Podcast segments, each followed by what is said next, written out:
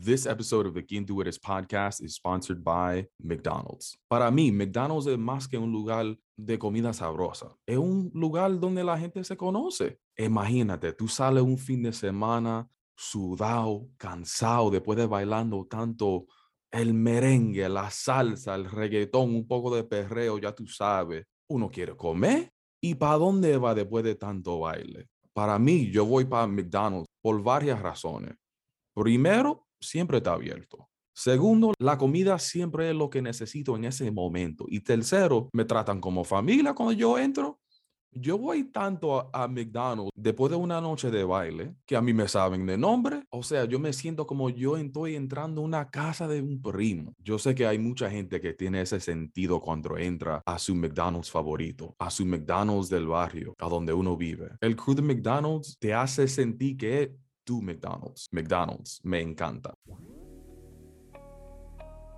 I feel like it's okay to not want to get promoted, not want to mm. go in this corporate ladder. I feel like, I mean, again, this is something I'm still unlearning because in Latino culture, like what I was told as a kid is like, you always got to get the next opportunity. You always want the next shiny thing, just as you're saying, right? Like, mm. you always want more. And that's something that I've struggled with my whole life is I get somewhere and I'm never really present or grateful. I'm always like, okay, what's next? What's next? What's next? And i'm always in this like mode of working and working and working for the next thing. And i'm like what am i really working toward? Mi gente dímelo dímelo dímelo. Que lo que? What's up? Welcome to another episode of the Tú Eres podcast brought to you by Plural. You already know it's your boy Pabel bring you another special episode with another very special guest. Well kind of. You know each week we have a different guest join us for a candid conversation around the conflict that they have experienced between professionalism and authenticity. That said, once a month, the homie Odalys and I share our own experience. You see, she's the host of the Hella Latino podcast, and every week she dedicates an episode to sharing a story from her community as well. So, the last week of every month, we come together to share our own experience. We touch on what's going on in our personal lives. We have a current event of the month, and we have a primary topic of the month. This month, the conversation was focused around quiet quitting. It's something that's trending. A lot of people are talking about it, and there's a bunch of questions of like, what does it mean and how does it impact me? Well, we answered all of those questions. And I think you're going to leave this episode feeling well informed on what quiet quitting is and how it's going to impact the future of work. Did I mention that these conversations are live? With every other episode that Odalys and I do, they're pre recorded and then published. But with a live recording, our audiences and communities actually get to engage in the conversation as Odalys and I are having it. So during the episode, you'll hear Odalys and I calling out comments that people leave. That's because they tuned in on YouTube and LinkedIn. So if you're not following us on YouTube already, please go ahead and do so. It's at Plural. So with that said, let's get into another episode. What's, What's up, y'all? Good? I'm glad that it finally worked. Listen, y'all, last time we created an event page on LinkedIn and then it ended up not working on that event page. But look, this is the third time around, third time's a charm. We figured it out. Have you heard of? I need to introduce you to Gabe Lamelli. He talks about the the waffle theory. Have you heard of it? No, enlighten me. What is so, that? So he talked about on my podcast. There's an episode. Oh, hey, Jamie. Um, there's a part in the in the episode where he talks about the waffles. He's like, life is like waffles, right? Like we we try to get it right the first time, but sometimes the waffle's wonky, the shape's off, like you're just like, mm, doesn't work. You try the second time and it's like better, but it's still not, you know, IG worthy. And then once you get to the third waffle, it's like that's the one you dress up with like berries and syrup. That's the one you post on Instagram. Like it's the whole thing. So third time is a charm. We're the third waffle. This is what you put on IG. Mm, that might be the title for this episode. I think. I think I'm gonna call it the waffle theory. the waffle theory. Let's talk about it. and shout out to everybody that's in here: Jay, hey. Mark, Priscilla, Jamie, Oh my gosh, so many people. What's hey, up, y'all? What's good? I'm uh, honest. I'm tuning in right now. Y'all see a different background. I'm at my parents' house. I came to San Diego because I always do my birthday week with them, and so I have a birthday week. celebration with my parents. Let's start there. Talking about like personal updates. How how is the celebration going so far? And when was your official birthday? The 21st, so a few days ago. It's on Sunday. Um Hey, happy so belated. Birthday. Thank you. Um birthday's been good. This year for me has been um someone asked me a question. I'll start there. Uh he asked me, he was like, Happy birthday. And he was like, So looking at your year behind, what are you the most grateful for? And now looking ahead, what are you dreaming about? And I Great just thought that was the dopest question that I'm like, I'm gonna do this every year. Um, but for me, I think looking back this year, this last year, and we both have talked about this, has been such a pivotal year for our our business, our our podcast, and it's been in this season of growth and like change for for at least me.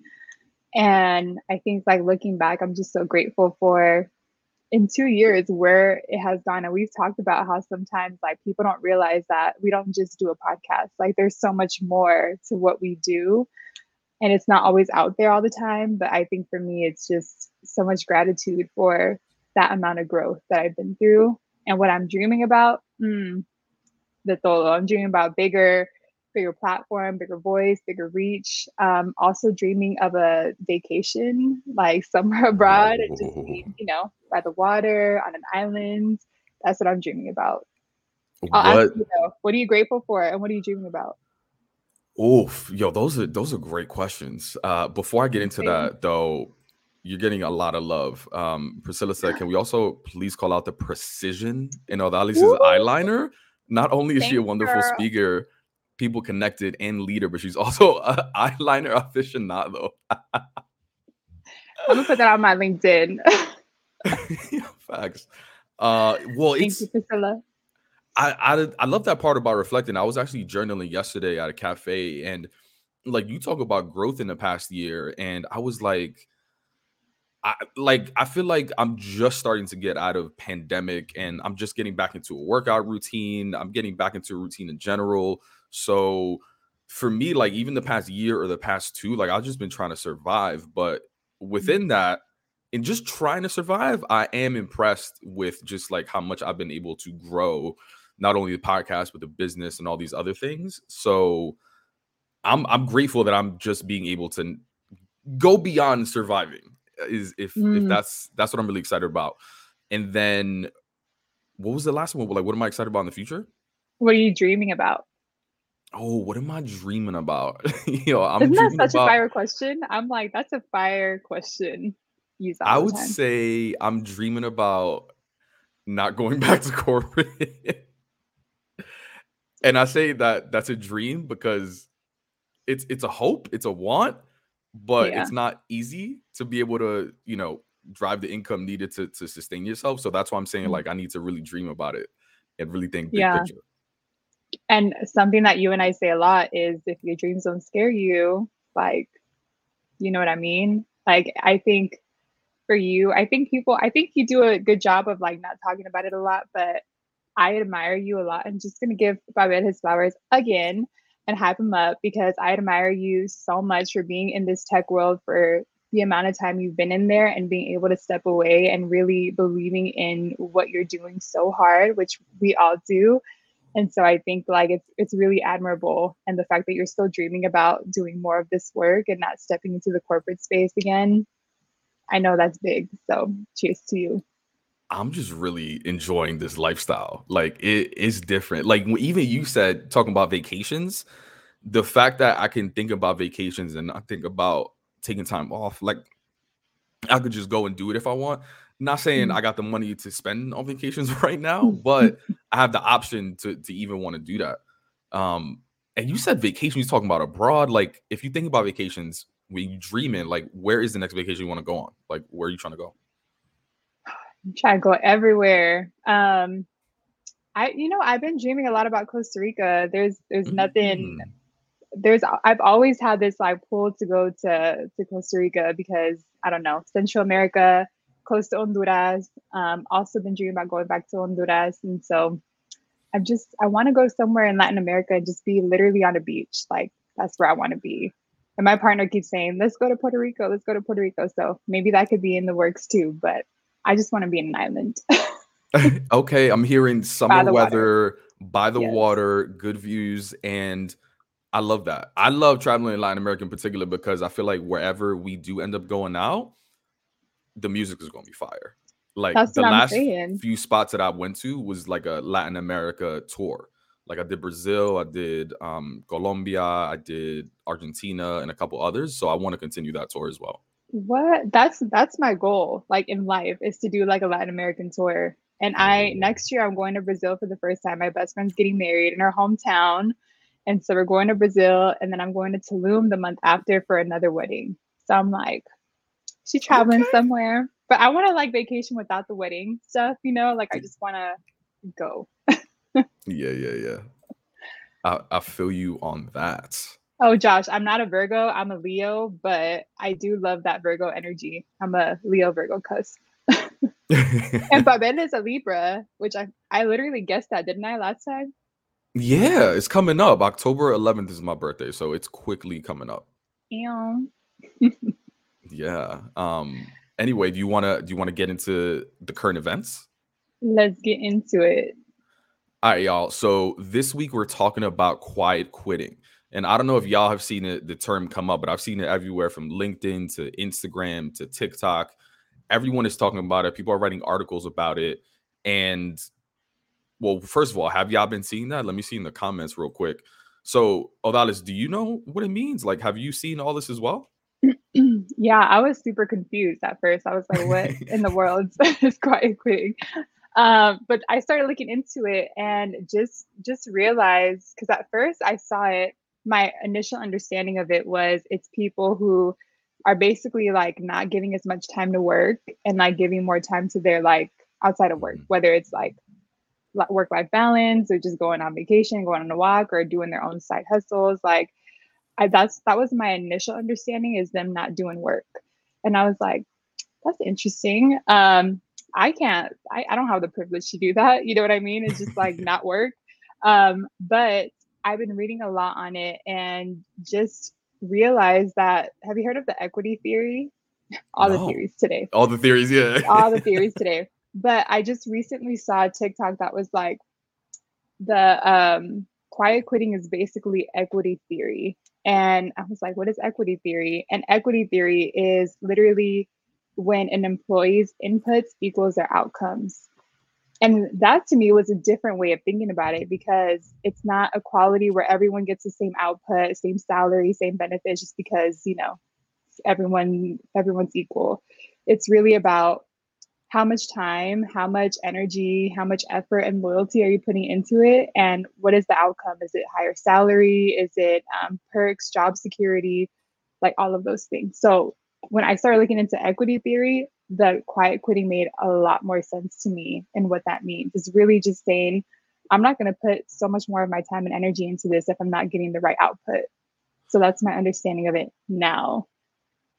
Is that right? Interesting. I love that. I mean, I was Right. also confused when I heard the term because quiet quitting to me instantly, I thought the word quitting just because everyone is like the great resignation, the layoffs. I was like, oh, people are quitting. And quietly, I'm like, are people just not showing up to work and they're just like, deuces? Like, are Mhm. they on their way to work and then just turn around and don't tell anybody? Like, I was like, that's, That's so exactly rude. Like, how are people just quitting and not telling anybody? Their life piece.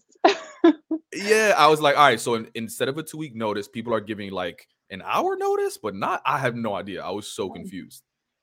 But yeah, yeah. I love the way that you broke it down, though, because that's my understanding of it as well. Like it's in Mhm. fact not quitting at all. Instead of people quitting, they're more so evaluating. All right, if I am taking on all this work, what how how am I going to be rewarded for it? Like, is it my regular compensation? Am I going to get a bonus?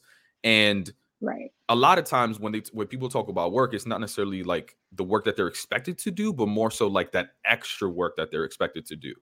And Mhm. then if you do take on extra work, there's there's often at least on the person receiving the extra work, there's an expectation of like, all right, well, like I'm gonna get something for this, right? Like I'm gonna I'm gonna get a, a better review, I'm gonna get a, a better bonus, I'm gonna get a raise, um, etc. But oftentimes, like it's not met, and that's when I think like the confusion lays. Hmm. I this is such an interesting concept for me because I feel oftentimes that and I'm just curious what your experience is, but I feel like sometimes the Black and Latino experience in tech or in corporate is you work 10 times harder, go above and beyond just to meet the criteria of your white peers.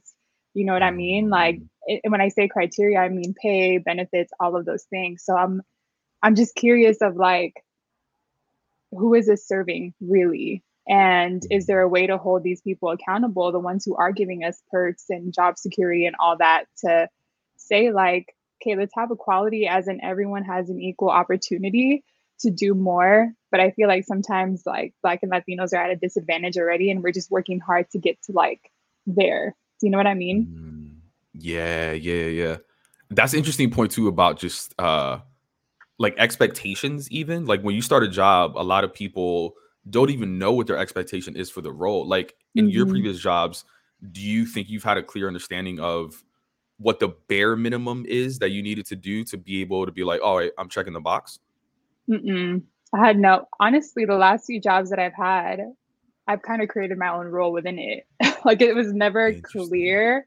So I've kind of made my own parameters of like, this is what I'm doing. But no, I really have not had a lot of clear expectations.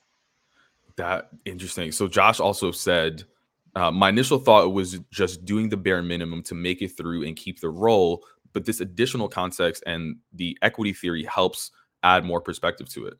Interesting. Mm-hmm. Look at mm-hmm. you, these theories just helping. Theories. Helping. yeah. Waffle theory and equity theory. That's what I want people to walk away with. it, it is really interesting though, and I think it's often just like such a difficult question to ask because, like, yeah. how awkward is it to ask your manager, like, yo, what's the bare minimum that I could do in order to just keep this job? Like, no one's gonna ask that question.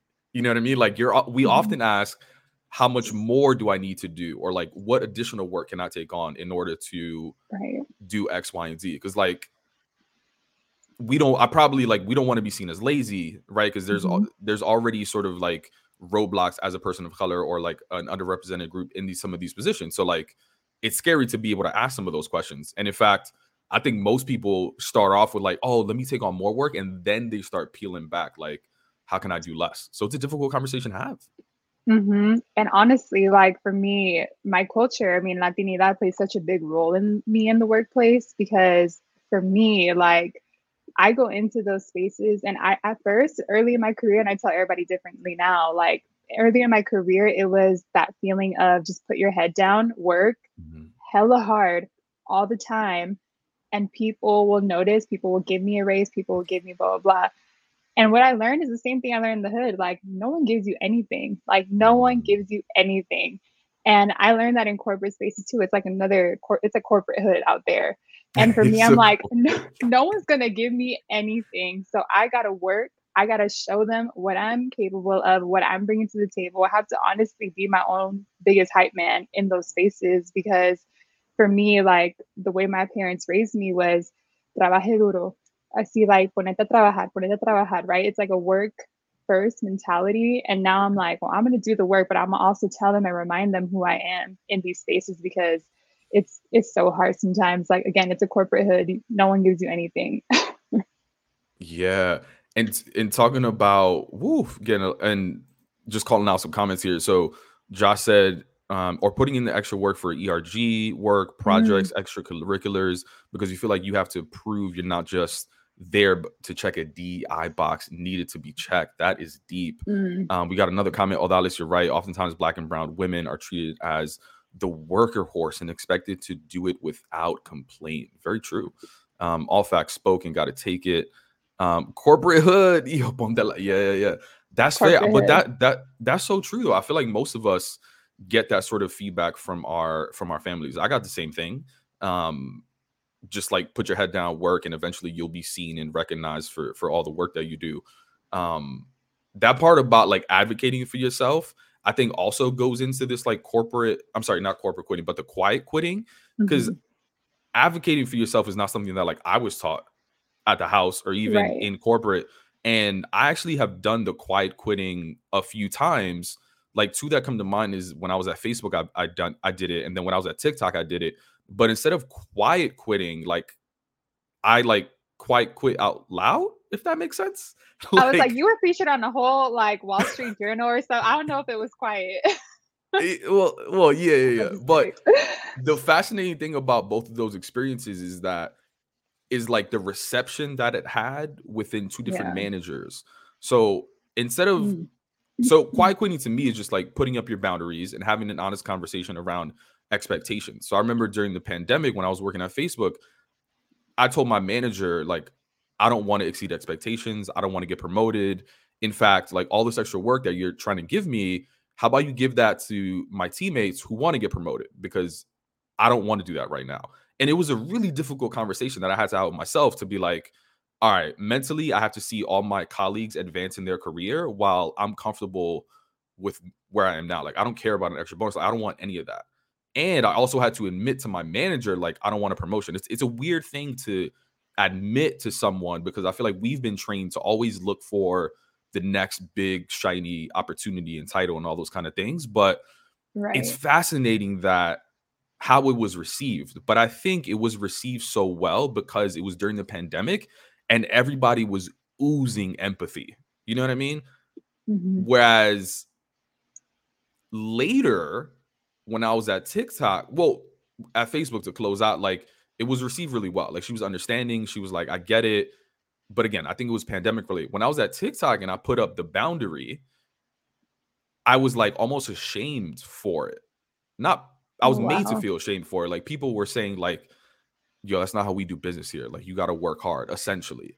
And I was like, oh, like previously when I did it, I felt very safe. Here, I feel very unsafe. So this idea of quiet quitting, I think it like your reception and your ability to navigate those spaces is really dependent on the work culture and the like organizational culture, your manager, your mm-hmm. colleagues, all of those kind of things.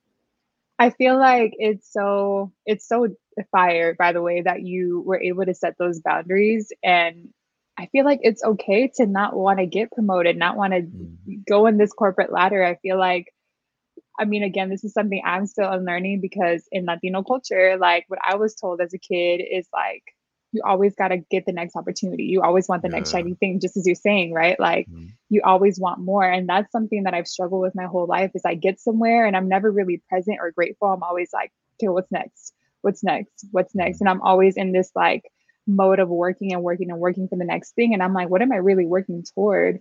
Mm-hmm. And for you, I think it's fire that you were like able to set that boundary so quickly, not quickly in your career because it took a while, but like just able to set that boundary even when you were at TikTok because you were there for a few was it a was few like months? a year.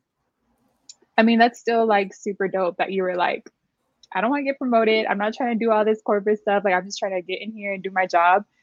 I feel like that's fine. Like I don't know why this society, culture, corporate, I don't know what it is and like why it makes us feel like we're just not doing enough or that we're not enough in general. Like sometimes we just want to be in this space and get our paycheck, yo, and just d- go do our lives.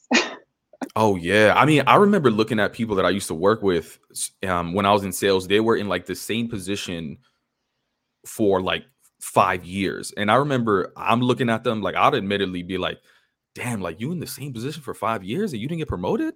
Like I used to not look down upon them, but I was like, "Bro, where's your ambition?" You know, like right. I used to think I used to look at people like that. And I'm like, bro, like, don't you want to do X, Y, and Z? Don't you want more money? Like, I used to look at people the same way. But I also like one of the biggest things I had to realize and, and, and start thinking about, I was like, damn, I'm only evaluating this person based on how ambitious they are at work. But like mm-hmm. the more conversations I had with the person, I was like, oh my God, like this person's ambitious, but outside of work. So like yeah. He's doing a bunch of shit. He's a real estate investor. He's got his own side hustles. He got all these things. But meanwhile, like I think I think society we've been trained to only evaluate people for like the the, the nine to five, if you will. And for many people, mm-hmm. that's not even what fills up their cup of joy their income even like that may not mm-hmm. like for me although it's my primary income stream that doesn't mean it's everybody's primary income stream right so it's like right. understanding the totality of a person and understanding that like what you do for work may not be just because it's everything for you doesn't mean it's everything for someone else. Right. Right. And again, it's like speaking from my perspective, this this idea of quiet quitting, the reason like I agree with it, especially looking into the equity theory and kind of doing a little more research on what that means, like totally real. And I think for me, I was telling you earlier about this like the black black and latino experience and just trying to like work up there and it feels like you are going above and beyond to be at that level. And even for me to be totally transparent with everybody here i'm a contractor and i feel like i came in with that same idea of like well, i'm going to put my everything into it my energy my soul my heart and i'm going to like work so hard to be known and seen. I'm advocate for myself did be above and beyond and i'm still not guaranteed job security. And i mm-hmm. think for me that's where it comes that's what i think about a lot is just that experience of being a black and latino in this space sometimes feels like you're working 10 times harder according to your peers to just be at the same level as them. And it just feels like the quiet quitting still to me feels like it's not a luxury that a lot of people have in our communities. Yeah. and like the setting boundaries is different like we can do that but even then I got trouble setting boundaries too. Like I'm still working on that. Sometimes I'm like, no, I can't take this meeting at 6 p.m. You know what I mean? And I mm-hmm. think it's still something that I'm working through. But I think for me, it's again, it's corporate hood where like things are not given to you. You have to take them. But sometimes it's not even there for you to take. And sometimes you got to step away and go somewhere else where you can take whatever opportunities they do have out there for you. So quiet quitting to me is still like a I don't know. Do I feel like I can do that? Does that feel like it's afforded to us? Like, yeah, I don't know there's i'd love to get your thoughts on this as well because it, it's something that i'm i'm not confused but I, I struggle with as well like there's so much data out there that says underrepresented groups often in their performance review instead of their evaluation based being based on the impact that they're driving it's often based on their personality right so we're often getting called lazy not a team player all these sort of things instead of focusing on the output right and there's mm-hmm. another story that recently came out about Meta where instead of so so they're evaluating a new form of performance reviews where they're essentially going to push out the lowest performing people. So mm-hmm. and that's a way of them instead of like firing people and like that's a way for them to like reduce headcount without firing people. They're kind of like you are going to determine whether you're going to stay here or not. We're going to push out the lowest performing people, right? So this idea of quiet quitting which is setting boundaries, but also kind of like doing the minimum, which is not bad. It's just like the minimum amount to get the job done. In theory, you may be the lowest performing person on that team, right? So, hmm. are you, you know what I mean? Like, it's kind of like, am I setting myself up to eventually just be fired? And like, you know what I mean? Huh. That's interesting. That's interesting. Yeah. But mm. something, all right, something I want to get you, something I want that was just a thought starter, but something I definitely want to get your your your feedback on and your thoughts. What do you think about quiet quitting out loud? Because I think quiet quitting is like let, us just assume it's doing the minimum amount of work, right? In my mm-hmm. experience, when I did it out loud, like I told my manager to set expectations with her to say, this is the amount of work that I am, am comfortable doing and that you should expect of me, right? The problem that I face is that I didn't communicate it to my teammates. So oh. let's assume that we're all like data analysts and our job is to like send one report out a week, right? So mm-hmm. at some point we're all sending one report out a week, but the two other people on my team decided like, no, I want to go above and beyond because I want a promotion. So they start sending three reports out a week, but I'm still at one. So they start almost like building resentment for me because I'm not doing as much work as they're doing and they start feeling burnt out, right? So you see where like that resentment mm. comes in. They're like, yo, but like, mm-hmm. why can't Pabel take on some of the work that I'm doing? Why can't he catch up to me? And I was like, no, no, bro, like I don't want that. I'm yeah. I'm not trying to get promoted. You know what I mean? And that's where I think quiet quitting becomes a little bit problematic when you don't have these conversations out loud because everyone goes into a job with expectations for yourself and for your teammates. Mm-hmm. And yeah, like I that's why yeah. I think like communication is so important when it comes to this idea of quiet quitting. Oh, 100%. And he just reminded me of like every group project in college. yes. Like, bruh, like exactly a little more like ponte pilas, you know?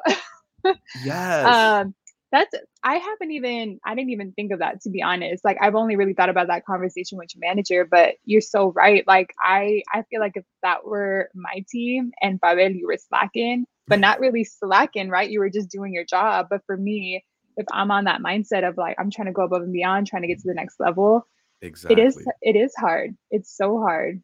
Especially yeah, yeah. I'm just trying to think like I'm just trying to think of myself in that position, like being on your team, data analyst, right?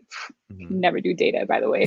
But like if I'm like sitting there with you, I think there would almost be a little bit of um not just resentment, but like it would almost be like, Pabel, the disrespect. Like I'm a Latina girl trying to make it out here and you're just not making it easier on me. But it's also on another on another end of it is like, why does my job performance depend on you too? Do you know what I mean? Oh, yeah. Before getting into that, let's take a quick break and hear from our sponsors. COVID 19 moves fast, and now you can too. If you feel symptoms, even if they're mild, you should test fast. Test positive and at high risk for severe COVID 19? Then act fast with authorized oral treatments that can be taken at home and must be taken within five days from when symptoms begin. COVID 19 moves fast, and now you can too by asking your healthcare provider if an oral treatment is right for you. Learn about a treatment option at treatcv19.com. This message is sponsored by Pfizer. This episode of the Quién Tú Eres podcast is also brought to you by Chispa, the number one dating app for Latinos. Chispa is the largest community for Latinx singles with over 6 million downloads. So, to all my fellow Latinas, Latinos looking for love or to meet new people, you have to listen to this. This is the perfect app for you to find your novio, your novia, or just new friends this summer.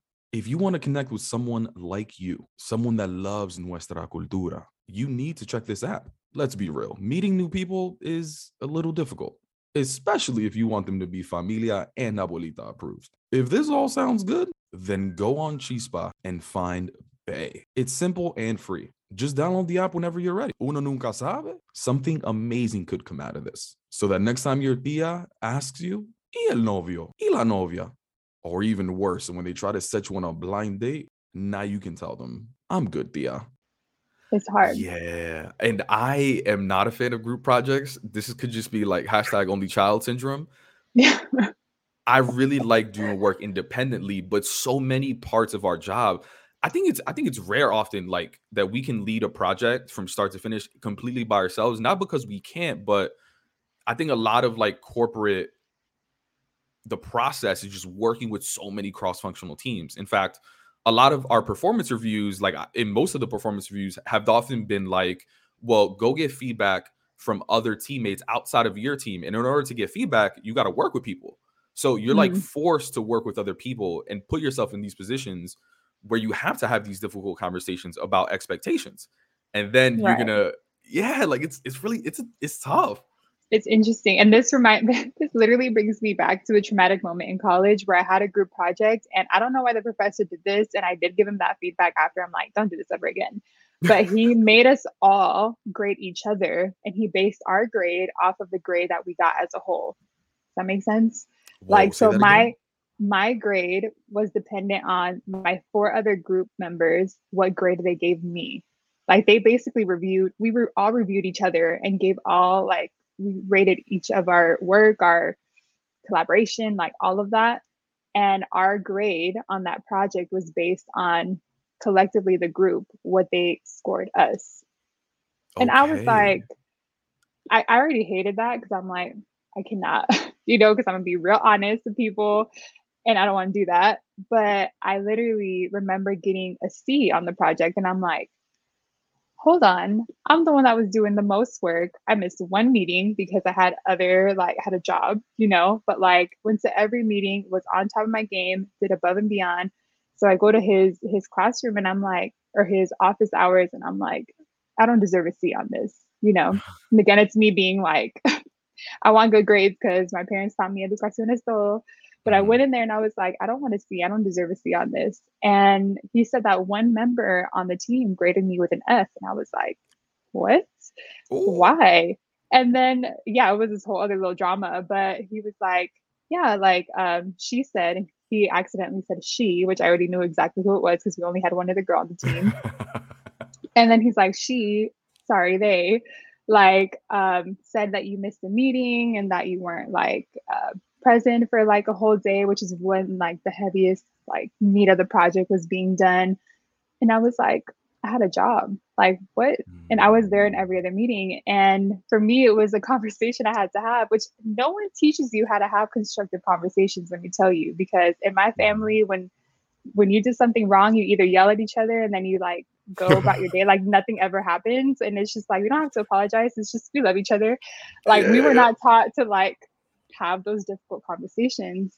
But for me, it's one of those things of like, why does your performance and everything that you do depend on the team members and everyone else around you when like people are not seeing you, like you were saying, as the whole human who has a job, who has other things, who has kids, a family, like people are seeing you as in the workplace, you're not living up to my standards of what you're supposed to be doing. You know what I mean? And everyone has different standards. I mean, think about that grade. Everyone. Mm-hmm. I'm not, I don't know how many people would like be happy with a C, but maybe they are. Maybe they'll be like, y'all just passed this. I'm chilling. But you, you have a different expectation for what like mm-hmm. success looks like in that class. And it may be a B, it may be a, some people aren't even happy with an A. Some people are right. like, oh, wait, what? I got an A minus? Uh-uh, uh-uh. Like, mm. so expectation varies in everything. I'm glad you brought up an example outside mm. of work because this idea of like this individual versus team project, setting expectations, right all that stuff is like so important and i love the fact that you mentioned like nobody teaches us how to have these conversations mm-hmm. two things come to mind like one in my experience in, in corporate they have had training trainings around what they call crucial conversations what i found is that or at least not what i found but what i wish is that they had two classes one for like let's say everybody and they need one for underrepresented groups because oh a thousand percent. Mm-hmm. the way that the way that they teach us to have these crucial conversations if i take their method of communication i'm going to get labeled mad stuff. They're going to be like assertive aggressive way too direct. Like oh my mm-hmm. god i was so intimidated that he told me this like no no no like we need a separate coach course etc on how to have these crucial conversations. And I'm gonna plug in that we are Plural, me. I'm releasing this content pretty soon around these soft skills because I feel like a lot of mm. corporate spaces they try to teach us these soft skills, but we need our own not spin, but our own way of how to learn these skills because if not, if we don't learn the mm-hmm. right way how to do it, we get these labels, unfortunately.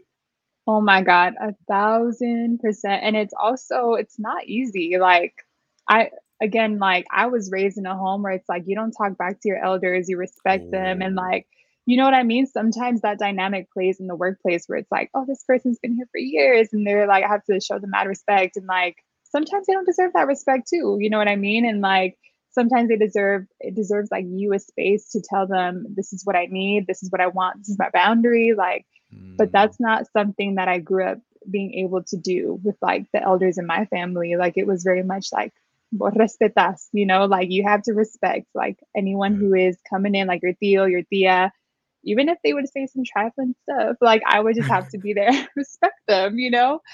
And I think for me that dynamic plays in it plays in that space too. And I think I totally agree, and I love that I was doing it already because we really do need a whole like here's how we can give feedback as a community because one we're already scared about job security like someone mentioned like they have to do like extra stuff like ERG work and this work and that work because they don't want to be seen as that DEI check, right? Mm-hmm. Like we're mm-hmm. already like dealing with so many barriers, labels, like cultural things. Like for me, it's we have to create a space that has all of those things in mind when it comes to having those crucial conversations. I agree. I agree. Um, and there's there's a comment in here that just like stood out to me, and honestly, gave me the goosebumps and chills and all that. And I don't want to I don't want to scroll up, but somebody essentially said like I'm so I'm so glad y'all are having this conversation because so often like I feel like I'm alone having these thoughts and y'all are bringing it to light and making me feel seen and heard. So whoever said that and there's been a couple iterations of that throughout in the comment section, I, I literally just want to say thank you because that's why we're doing this. And I'm I'm Mm-hmm. I'm actually getting goosebumps. And it's so tough not only having these conversations publicly, but also like Odalys and us, you know, scheduling this and have all of this, right? Like sometimes, like I'll be honest, I'll be like, I'd rather do something like I'm gonna go to the gym. But like comments like that and messages like that, I don't know about for you, Odalys, but for me, that's like it gives me the motivation to continue having these important conversations. So I just want to say thank you to y'all. And I promise we're catching up on the comments. I need to catch up on the comments. I'm like, where was that? No, but same as you, like anytime I, I have conversations with people and they're like, oh, how many downloads do you have? How many listeners? And I'm like, well, I could Mm, tell you all that data, but let me tell you the reason I do this is not for the numbers, it's not for any of those other things. It's for those comments, those DMs, those emails that are like, thank you for creating this space and making me feel like I'm not the only person out here, making me feel like I'm seen, like I'm valued, like I can relate to somebody in a position that I want to be in. You know what I mean? It's it's those comments that really they touch the heart. Facts. Speaking of being seen, I'm feeling seen. I feel like a lot of people are doing hashtag only child syndrome. So I appreciate y'all too. Hey, Not an only child hate group project. Wait, can't look relate. at Can't relate. yo, look at Maria. The whole up. I thought quiet quitting was like when your high school boyfriend stops calling you, so you'll break up with him. Uh, you don't have the guts to quit, but wanting to get fired. Oh, let's not talk about the. Maria, trauma. we gotta have a whole one-on-one conversation about that. I love this. I love Um, this. l- I'll just post a couple more comments before we transition into um what's next. So in a corporate environment, that evaluation is similar to a 360 degree assessment. They tend to factor in too many external variables instead of focusing on the quality of work. I completely agree. Hmm. Um but I, something else that came to mind too is this idea of quiet quitting, right? It's essentially setting boundaries, taking back some of your time. And then something that people aren't talking about enough is like, all right, well, if people are sort of prioritizing and taking a little bit, like taking time out of their job, what are they doing with that time? Like, they're probably doing something outside of work, right? Whether it be a side hustle, a um, something with the family. It could be a bunch of different things, but I know that in some ways, you know, you've started to prioritize, you know, for a while now, some things outside of work, in particular, like the podcast. Like, how do you even think about balancing career, side hustle, all of that? Let's talk about it. First, I want to shout out Josh's comment about the fighting and then waking up like nothing happened the next day. That is some trauma. That is something I'm still unlearning. I'm like, oh, we have to say sorry and have a whole conversation now. Yeah, me and my boyfriend are learning. But for me, it's it's it's really it's interesting because I think right now, especially, um, I'm getting hired for Hispanic Heritage Month. Win, um, and it's been a really cool. Again, it's a really cool moment of growth for my podcast, and you know, being part of the network with you now, Pabel, and doing other things with the podcast, being able to almost see it grow into a different space. And with that growth comes opportunities, you know, opportunities to go speak, to get paid, to monetize, to do side hustles, to do workshops. And uh, that's where my mind has been. And I think for me, it's almost in a way being able to say no, like in the side hustle sometimes. Like sometimes some opportunities don't work out. And I was telling you the other day, like, so hard to say no. I just want to say yes to everyone. I'm like, yes, I'll do it. But really looking at the time that I spend in work, I mean, it's 40 hours a week. And then Mhm. I spend time for my podcast, like probably another 20 hours a week on top of that. Like your girl, your girl's just busy all day, every day. But been learning how to leave space for me too. Like, you know, I'm doing the work, I'm doing my podcast. So how am I leaving space for all that is to just exist and just live and just be on a vacation somewhere? You know, like how do I give myself the time and space? And some of the ways I've been doing that is throughout the summer, I didn't record.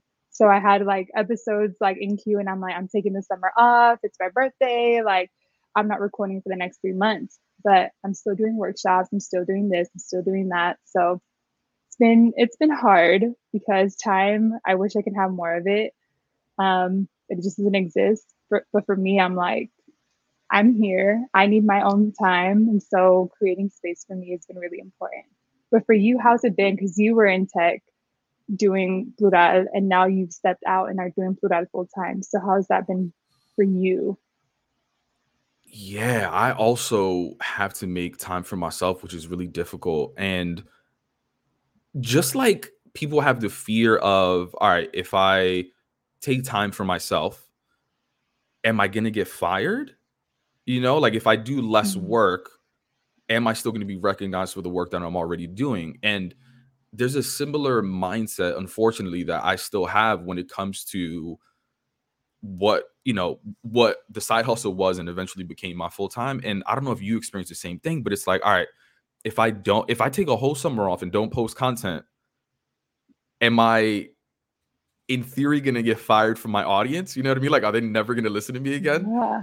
Mm-hmm. Like, there's this uh there's this quote in uh by money making Mitch in Paid in Full talking about the drug dealing game. And he was saying, like, yo, like, I'm like a baller in the league. Like, if I retire, are the streets still gonna love me? Something like that, right? And it's it's this idea of like even even posting content on TikTok or LinkedIn. If I stop posting it, are people gonna forget about me? Are people going to forget about the mission? And and and it and it puts pressure on me to like not take time for myself and and not mm-hmm. even yeah. a vacation. I'm talking about like not even going outside to go get a coffee sometimes. You know what I mean? Like simple stuff like that. Cause so this pressure for me, like, didn't necessarily just stop when I went full time. It, it it still manifests itself in different ways. Does does do those similar like thoughts in your head come up as well? Yeah. I mean, at one point I did leave a job so I can be doing the podcast full time. And to me, like that was so hard because at the end of the day, and this is like this is part of the first gen career road mapping struggle is that like I don't come from money. I don't have like hella savings in the bank. I don't have my parents to rely on. Like I'm the one that's like trying to help my parents out and eventually be at your level Pabel where you were paying your parent your your mom your her bills like in, in entirety. That's what I'm working toward because again, I don't come from money. I'm the only one that was able to go to college. And sometimes there's guilt for me of like, wanting to leave a job, when I did leave the job, there was so much guilt because I'm like, I'm not in a position to leave a job that's giving me steady income when I don't come from money, when I'm the only person in my family that has an opportunity to be in that space in the first place. It's hard. It's it's a really hard balance for me. And I think the pressure for me is not so much of like, am I gonna get fired from my audience? It's mostly of like am I going to get fired from my family? Like, to be completely honest, I'm like, because mm. I still mm. need to make money. I still need to help them out. And I still need to focus on me. And I'm like, I want to make money. I want to have this life that, like, my parents dreamed about, that I dreamed about. So I need to work and be in this space just so I can, like, take the money and invest in my project because that's where my real joy is. You know what I mean? so you're saying like is there is there a guilt in investing in the in your projects versus your family is that kind of what you're saying i think there's guilt of like step wanting to step away from corporate or like that steady mm. income because sometimes i think about it like right now i'm wrapping up my contract in four weeks and like my mind right now is like well where's where's that next job going to be like what's that next opportunity for me and it's sometimes hard to like have space in your mind for like your your dreams and your podcast and what you're trying to build for this world, something that fills your cup, but also I need to fill my pockets because I need something to invest in that podcast, right? Like I need something so I can invest in my family. It's something I can invest in myself. Like still need that security. And it's just again, it's the first gen career road mapping that's interesting because it's like this is my passion, but this is my this is where I'm getting my money. And I need to have both right now until I can be at Pabel's level, and be at a level where I can really step away and feel comfortable to do that. But I'm just not at that place. So my mind right now, there's guilt of like, can I be out of a job for a minute? Like, I don't think mm-hmm. I can because there's so many other responsibilities that I have in my world that I'm not comfortable letting them down just yet. Do you know what I mean? A hundred percent. There's so many times where I look at like LinkedIn jobs, I'm like, yo, who's hiring? And yes, it's it's for me partially because like entrepreneurship isn't isn't easy, but I also really miss spoiling my mom and my abuela and just everybody, mm-hmm. right? Like mm. my mom's about to take a vacation and you know, she has a little bit of she has she has a little savings and you know, she's been working for a while, so she has some sort of like retirement account. So she took a, you know, couple thousand from that and like did whatever. But even the idea of like her touching her savings makes me so uncomfortable. Mm-hmm. And it makes me sad. And I wish like I mean she'll be fine, you know what I mean? Like she's good. but I just wish like I was your savings. You know what I mean? but that's and, that's pressure that we've had that's pressure that you've had for years and the yes. fact that you're not doing it like it makes you feel a type of way but it's okay that you're also investing in yourself like this is the hard part of like mm-hmm. sometimes you do have to choose yourself in in some of these moments but that guilt that like Mm, you know like i want to be your 401k it you know yeah. like sometimes I think sometimes that's really difficult to come to terms with. And that's again part of this like career road mapping dilemma of like we sometimes we just want it all. And like at the end of the day, it's it's unfortunate that we just don't come from those resources and don't come from privilege and we can't just like I don't know, go around and do whatever we want to do without guilt. Like there is going to be that guilt there. And I'm sorry, I know that's like probably hard to deal with and navigate with your grandma. Not abuelita. Nah. oh, nah. It's by the way, y'all. Can I give some kudos to your abuelita because Pabel's abuelita is like the cutest Instagram abuelita out there, and I've been a big fan of her since I started following you. so go follow him. Yeah, no, I appreciate that. Um, there's there's uh, a comment that that stood out to me. It says when you express the desire to pivot, you will often hear, "¿Por qué si tiene buen trabajo?" that compounds the fear or guilt of making a career pivot. Mm-hmm. I think one of the things for me, besides money, about making the career pivot is the clout and the insecurity that I now have around what I currently do. Like I have a mm. dream and a vision around where I want Plural to be, and it's not there yet. So I almost feel insecure saying that like this is the company that I run right now. You know what I mean? Mm. And I feel like not that my mom understood what TikTok was or what Facebook and Instagram was completely, but I think she had something to point to and be like, that's what my son does for work. And I don't really think she understands what I do now. you know what. I mean? She's like, yeah. wait, so you just record content and like, how are you mm-hmm. getting booked for speaking engagements? Like, what? So one of the things that I'm actually really, really excited about is that I'm starting to do live events. I mean, this is a live event, but it's virtual. But I'm starting to do live events in person, and one of them is coming up in October. And I really want my mom to be there just so she could experience what I do. And you know, she experiences it now with like watching. She's you know, she supports the podcast. She watches everything on YouTube, uh, all of those kind of things. But it's some, it's something different. I think not only her experiencing it, but I really want her to see like these comments that y'all are leaving type of stuff. You know what I mean? Like I want her to be like, mm-hmm. damn, you know what? The work that my son is doing is actually not only making him money, and it may be less money than he was making at TikTok, but I want her to see the impact that is driving within the community. Like the story that I tell myself is that she'll be proud of me. Mm. Oh, it's it's so it's all of that, Pabel. And I'm sure she is so proud of you because it, it's amazing work that not everyone gets to do. There's so many people at Facebook, so many people in um, all these other tech and corporate spaces, but there's not a lot of people doing what you're doing. So I think letting her know, like, you may not have something to point to, but I'm out here doing this and I'm out here and I'm not the I'm I, not the only one, but like there's yeah. not a lot of us out here doing this work and it's important work that you're doing. So Hmm, but I feel like I want to make a comment on just that feeling of always wanting to make your family proud and, and and call it guilt, fear, whatever you want. But for me, like that's so much of like my story is wanting to make my parents proud because of everything that they've been through to get us to where we are now.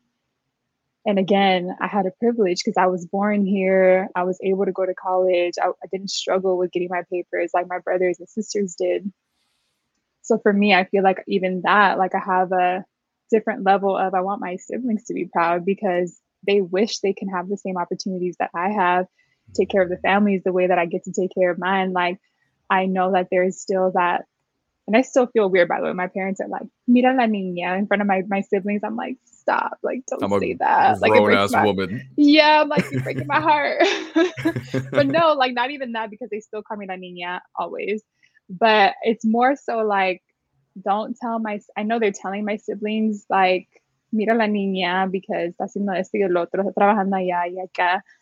I mm-hmm. know they're saying it because they're proud, but it's also to me like oh, they just it's a different opportunity that I had versus them. And it shouldn't be shamed to them that they are not working in corporate just because they couldn't. You know what I mean? Oh, I see what you mean now. Yeah. That's deep. It's it's almost as if like your mom, very rightfully so, or your family's like lifting you up, bigging you up, but at the same time, other people around you may not have had those opportunities. So there may And be they didn't. Mhm. shame or like, why didn't you go into this, this, and that? That's tough. Yeah. Yeah, I get it.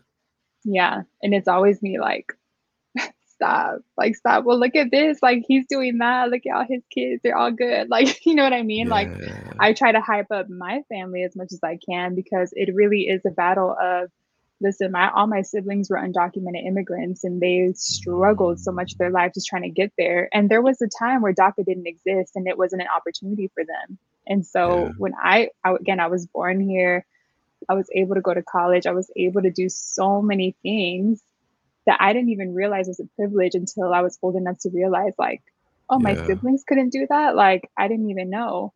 And there was a point in time where I used to blame them too. I'm like, why aren't y'all out there like, you know? Oof. And then I was like, wait, they were in a different time. They didn't have the same opportunities.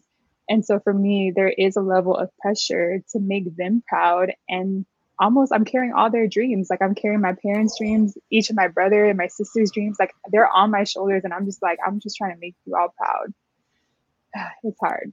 Oof, carrying all of their dreams. Girl, your back don't hurt? My back hurt all the time. That's why I need to go on vacation from it. That's what I'm telling you. But no, it's it's a and you know, for a minute I was like, I want to just take off all their dreams because I want to focus on me. But honestly, I feel like it's okay to also want to live out your parents and your family's dreams. I don't think that's a hard I don't think that's a negative thing unless it's really draining you and you're really like, this is not for me. Like that's a different story. But for me, I think I was like, I was almost listening to this like narrative out there of like, you don't need to take care of your parents or you don't need to like carry everyone else's dreams. But for me, I'm like, that's so much of my platform is to like be a space for our community to feel seen and heard and valued and represented. I am representing my family and my parents and my siblings. And I do want to carry all their dreams with me because I believe that if I can do it, all their kids, like all my little nieces and nephews are going to see tia and be like, well, tia can do it, like I can do it too. Because each of them are born here. They all have the same opportunities. I want to pave the way and show them that they can also be where I'm at and they can choose the life and create the life that they want that their their dad and their mom wish they could have had too. So Oof. my back does I- hurt, but it's worth it. I I love that, and and I think it ties the conversation like where we started and sort of like how we're coming to the end so well because we initially spoke about dreaming, yeah. and a lot of what you're talking about now is is dreaming, the pressures, how sometimes it could be problematic because you feel like you're carrying so much weight, but at the same time, it could be motivating. Even just Mhm. thinking about the type of representation that you could be for your nieces and nephews and so many people looking up to you. So, and this idea of quiet quitting, right? It's it's again, I think the the theories you put out there is like, no, it's not quitting your job, it's not doing this and that. It's more so maybe reprioritizing your time and allocating Yeah. it to things that bring you joy and align with what you want to do, what you dream Yeah. about, and the impact that you Yeah. want to that you want to make in the world.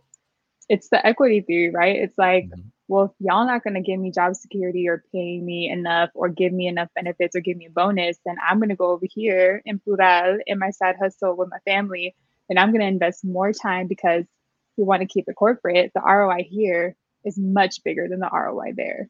You know what I mean? So, I think that's and scene. and scene. I think I think that's the perfect way to end it. Um, I I mean, any anything else you wanna you wanna touch on? I know that you love to do the brindis before we end. Are we doing brindis right now? I don't know. I don't got anything to toast with, but I don't know. Let's- I have I have my cafe. Um, but I'm looking at these comments because, yo, you know what that reminds me of? This sounds so bad. You know that movie with Kevin Hart where he carries around a jug of water, like a gallon of water. Oh, okay. Then we'll talk about that offline. But he just reminded me of Kevin Hart in that one movie where he's carrying a gallon of water.